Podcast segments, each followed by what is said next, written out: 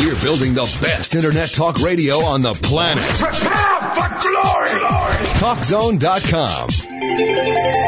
Welcome back to Mastering Ourselves with Keith and Charmaine Amber. I'm reading an article.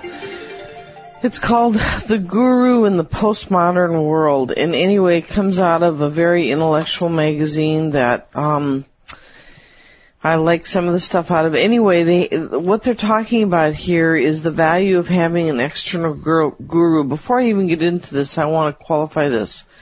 I'm not really into gurus. I'm not into where I have somebody else, a human person on a pedestal that I have surrendered my life to. I'm just not into it and, and we don't think anybody else should be either. However, if you're in, if you're talking a guru in terms of somebody who's going to say to you, you have a blind spot over here you need to work on, then I'm all for a guru if that's what they're doing. If it's a gooey thing and you're special because they're special and they like you and it's all gooey and they like being on a pedestal and being above everyone else and while they're up on a pedestal you'll never get up there because you know, whoever's on the pedestal is always higher. And, Not, and they don't want you up there, although they, no, they pretend like the, they yes. do. See, this is not what we're talking about. We're talking about somebody, anybody, your wife, your husband, your friend, your coworker, or a healer you go to. We're talking about anybody who's willing to say to you between your eyes, You've got a hole over here. You're off base. You need to change this part of yourself. You can't see that you're off, but you are off. You know, if you, that's what we're talking about, and it doesn't need to be some big fancy person flying around in front of groups. It can be anybody who's willing to tell you the truth kindly about, you know, parts of yourself and who they have a right to tell you back the same thing you know, uh, okay, go ahead, you tell me where I'm off, I'll tell you where you off, and together we will uh, go forward and, and become more enlightened. So this could be called a guru for a moment or a guru for a specific situation Perfect. or issue. Perfect. But, but, not a guru that you surrender everything to and basically they tell you when to jump and how high. So, here they're saying that uh, there's at least four different ways that people avoid real flesh and blood guru. And again, we're I'm only going to cover two of the four that they say, and we're only into real flesh and blood gurus in this definition. Somebody who's going to help you get through your stuff while they own that they have their own stuff oftentimes, oftentimes you'll find gurus who everybody goes, oh my God, they're perfect. Yeah. You know, the biggest fall from grace was, uh, wasn't it Sai Baba? Well, he was one of them, that's for sure. That fell from grace by, because, you know, he's got a pedophile problem. You know, my ego used to love to have people think I was extraordinary. Exactly and that it's a problem. It's distasteful to me now after I've gotten cleared out a bit, but boy, I sure used to love that. Here's one of the biggest uh, pitfalls today in the spiritual movement uh, is this. People want to replace the demanding external guru with the comforting, comforting and comfortable inner guru. In other words, they succumb Can't get that tongue today to work. it out. Uh, to the need to preserve their ego identity. But the entire spiritual adventure is about sloughing the ego identity. The inner guru to which so many seekers entrust their spiritual career is frequently only a figment of their imagination and a product of self-delusion. You know, this is basically the people say, well, we have all of our answers within and it's usually, you know, being said in that soft, sweet, love and light voice. we have all the answers for in, within. You know, the problem with that inner ruler is that we utterly are truly blind to our ego's ways. That's right. It, it owns us in certain ways, so you know, you can't have all your answers accessible to you. Of course, there's in you somehow, but they're not accessible because your ego in some areas are stronger than you are. It's more present, has more ownership, more habitual uh, foundation of of that area. You know, I remember, um, you know, this has been the case with both Keith and I. Um, but I'm just going to share the one I remember with Keith so clearly because it was so clear. You know, we all have our blind spots, and in this particular case, we were working on one of Keith's. And, you know, these guides came in and said to him flat out, you have a blind spot here. And he just looked at them baffled. You're kidding, right? You're saying I do that. And yeah, you do that. I have no idea that I'm doing that, he said. So they set me up that I would be able to tell him exactly the moment he was doing this behavior that he didn't know. You know, finally one day it came to pass and he did this behavior and I looked at him right then and said, right now you're doing it. And he looked at me like he was fit to cream my jeans, I'll tell you. He was just gonna, just gonna wonk me over because I caught his ego and his ego was not happy to be caught. And that first time I said, right now you're doing it, he looked at me like he so didn't want to hear it. He didn't want to know. Now this guy here, Keith, this is a guy with a dedication that I have not seen anywhere else, with the fury that he has of a dedication to getting through his lessons. So you take somebody with that much dedication and they're still blind. So how do you expect to get people who don't have anywhere near that dedication to get past their blind spots? You're listening to Mastering Ourselves with Keith and Charmaine Amber, your spiritual lifestyle experts, offering a place to find sound answers to life's tough questions. And don't forget to catch us Monday through Saturday, 7 p.m. Pacific, 10 p.m. Eastern, right here on CRN.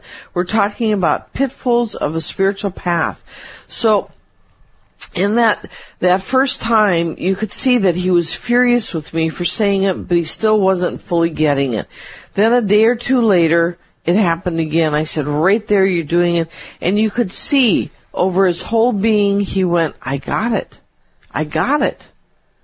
I got what i'm doing and i got that it's not right. Well then he was no longer angry at me. Then he went he went to work on, and you see the person who was really stuck, you ready for this? Who was really stuck was Keith's higher self. Keith's higher self was stuck in a negative pattern. So many people today have this belief that our higher selves are perfect and handled and you know if we could just get more like our higher self everything would be perfect and blissful but the truth of it is, is it was his higher self that was stuck. And the truth of it is, is most people's lessons are lessons from their higher self. Our higher selves are not perfect. Our higher selves are working on their lessons. That's what we're here to do. So the first time I caught him, his higher self just went into a rage. The second time I caught him, Keith said to his higher self, enough. I see it. I'm on it. I see it. We will not do this again. Now, if you guys are just going to go with your inner guru, you're never, ever, ever going to get past these places. You or your outer guru, you, either one. You're not going to do it. You won't do it. It, it you'll just you, that ego part, that ego part, which is as much your higher self as not, is just going to keep looping you around and looping you around, and all the all the the junk experiences that that part keeps pulling into you to show you, to illuminate that lesson so that you will learn it, see it, transform it, and free yourself. They'll just keep coming and coming and coming on infinitum pucum. Because you're uh, co-creating it, it's just manifesting right out of your own it's, vibration. It's in your pre-birth contract. This is what you are slated to get through, and and they aren't going to move on until you do it.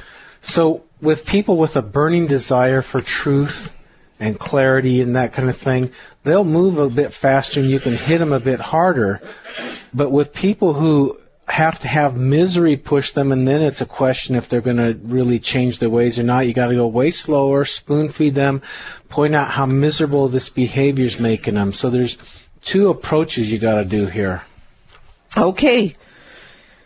So that's that's the pitfalls of the inner guru because odds are you will not have the ability to see past the veils.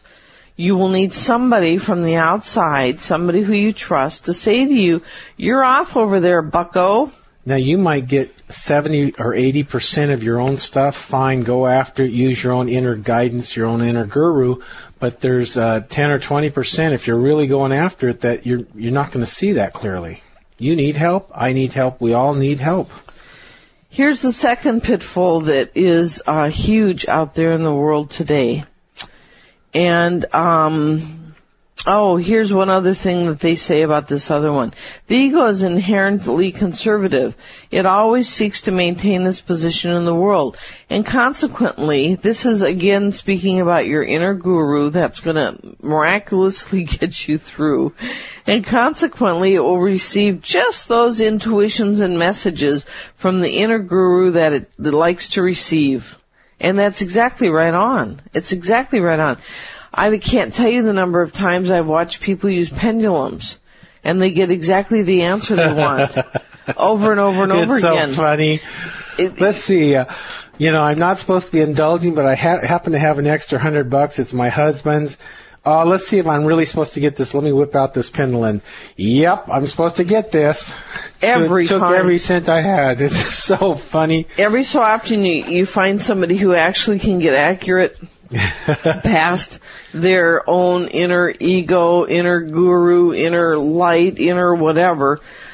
But most of the time, uh, it doesn't happen. So a lot of times the main guru for us is our spouse.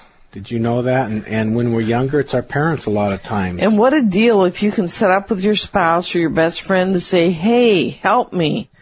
When you see areas that I'm off, like say that, you know, you've been too, like, bitchy. And, you know, your partner says, you know, you were really rude to that person. And you go, I was not. They had it coming. And you go, they maybe did, but you were way out of line. You know, what are you going to do if you don't have somebody, you know, to nudge you like this? And we all need it. You know, one time Charmaine was with a good friend of ours. We were all together and Charmaine says, I did something. I go, I didn't do that. And she says, yes, you did. And so we asked a friend.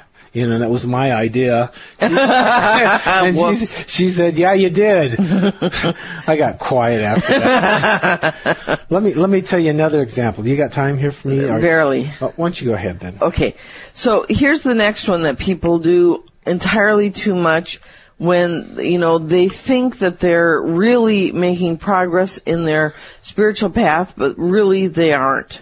Boy, we see this a lot. This is, um, this is where we have people who have decided to pick teachers that are safely dead. In fact, the New Age craze of channeling is symptomatic of this approach. Here, conveniently ascended, hence no longer physically present, masters give all kinds of advice which is usually quite innocuous and makes precious little demand for actual change. So this, uh, the ordinary individual in this circumstances feels understood, confirmed, and loved, and confuses this with feelings of genuine spirituality. Boy, isn't that the truth. There are so many bad channels. Even big names are bad, often channels. You just can't collapse into this. I'll tell you, when they start telling you, oh my god, you've had all these incredible past lives and oh geez, you have such incredible healing energies and abilities and oh my god, you are so amazing. Instead of, look bucko, you got this area over here you're not working on. You're late on your lessons. You need to be working over here harder. You know, one time, uh, me and my family, we had a bunch of kids. This is a former, former marriage. We moved to a town of about a thousand in the, uh, Sonora desert, high desert kind of area. There was this one family. They were all established there, older children. And, um, uh, the father was just a dignified, you know, he was the top in the church, top in the town, top in the city council, uh, had a big business. He was just the top. They had several kids and one boy always, you know, always had just terrible things happen, you know, things that were so embarrassing for a dignified family. And he did it and did it and did it, and finally he died in a flood, and and you know his body was found, and that was a whole gruesome scene. So it it went to um, it went to um, shatter the dignity or the arrogance that the father had, and, and there was no way other way he could find to do it in his soul. This is a soul contract. The father is too arrogant and uppity and condescending. So this soul found a way to embarrass and equalize and pull this uh, father down to humbleness, which is actually a gift to him. And it, you know, so he ended up about 30 years old. From about three years old on, just a thorn in his father's side. And uh, you could see over the years that his father got more and more humbled. And then the final, the final action, and you know, you could see the father uh, evolving and maturing and humbling. We, um, in the past, uh, have worked with a number of individuals who uh, go to channels to get wisdom to forward their their uh, spiritual path, and it's amazing how often these channels are heading them down the wrong direction. And I'll tell you, I'm the first one to tell you that there's some amazing information, valuable information that can come through channels because I've been around a lot of it, but I've seen both sides of the fence. And unfortunately, if you don't have really good discernment, it's mm-hmm. hard to know when you have stuff that's good or when it's not. I'll tell you, if it's stroking your ego, run the other way. It right. is not helping you. There's two things you want to look at purity and giftedness of the channel. Those two things, you're going to go far. Also, if they're stroking your ego, leave. you don't want anything to do with it. You're listening to Mastering Ourselves with Keith and Charmaine Amber, your spiritual lifestyle experts offering a place to find sound answers to life's tough questions. Don't forget to catch us Monday through Saturday, 7 p.m. Pacific, 10 p.m. Eastern on CRN. We'll be right back.